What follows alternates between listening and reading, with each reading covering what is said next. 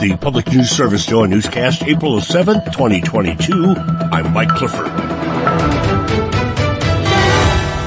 The COVID-19 pandemic has had an outsized impact on black and Latino communities in Michigan, including when it comes to college plans. A new report from the UCLA Latino Policy and Politics Initiative finds nearly a third of Black and Latino students canceled their plans to start college in the fall of 2020, a much higher rate than for white students. Dan Hurley with the Michigan Association of State Universities says that's reflected in Michigan as well. There's been an enrollment drop off, especially for low income first generation Black and Latino students. He hopes to see more outreach and support to communities' higher education goals going forward encouraging them to enroll in higher education and once they are enrolled to provide them with the financial support, the academic support, the advising support to make sure that they stay in college and complete their degrees.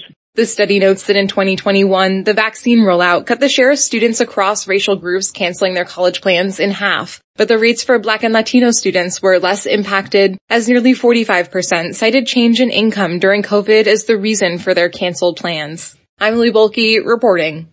Michigan has made bipartisan strides in increasing affordability of community college with the Michigan Reconnect program offering free tuition to those 25 and up who want to return to school in their community. And just months after pharmaceutical companies raised the price of more than 800 prescription drugs, nearly 104,000 folks in Virginia have signed petitions urging Congress to prevent future unexpected price hikes. The American healthcare company GoodRx reports the average cost of prescription drugs has risen by about 2.5% since the pandemic began. David DeBiasi with AARP Virginia says the cost of prescription drugs has significantly outpaced the average inflation rate in recent years.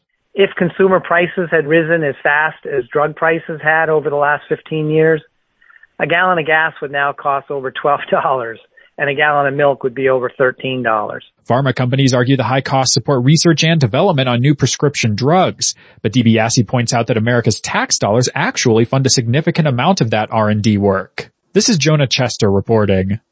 Now from Reuters, the U.S. targeted Russian banks and elites with a new round of sanctions on Wednesday, including banning Americans from investing in Russia.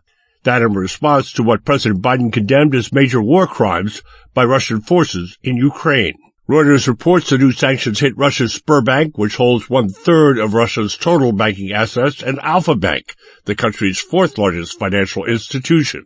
The U.S. also sanctioning President Putin's two adult daughters. This is PNS. For states like Minnesota to make big gains in reducing poverty, their safety net needs to be more robust. That's according to a new report highlighting disparities residents around the state are experiencing in elevating themselves from hardship.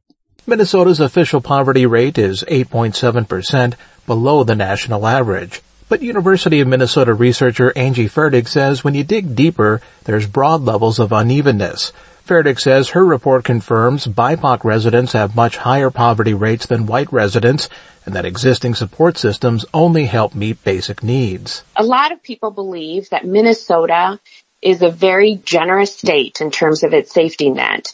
And that's generally true. However, there are lots of things that we could do better. The report calls for state action such as expanding eligibility for SNAP benefits to help all families prosper.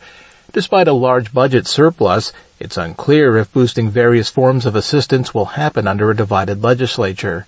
I'm Mike Moen. The new report looked at 2019 data and calls for a statewide commission to end poverty and groups raising awareness about a ballot initiative in Maryland to legalize adult use of recreational cannabis. The state House and Senate voted last week to pass House Bill 1, which put a constitutional amendment for adult use cannabis on the November ballot. They also passed House Bill 837, outlining policies if voters approve the measure. Olivia Naugle is with the Marijuana Policy Project cannabis prohibition is a failed policy. And I think voters recognize that. Polling has consistently shown that a majority of Marylanders support legalizing cannabis for adults. So I'm really happy that they're going to finally have their voices heard on the ballot in November. Opponents say marijuana is a dangerous drug that should not be encouraged. Studies have shown it can be regulated safely.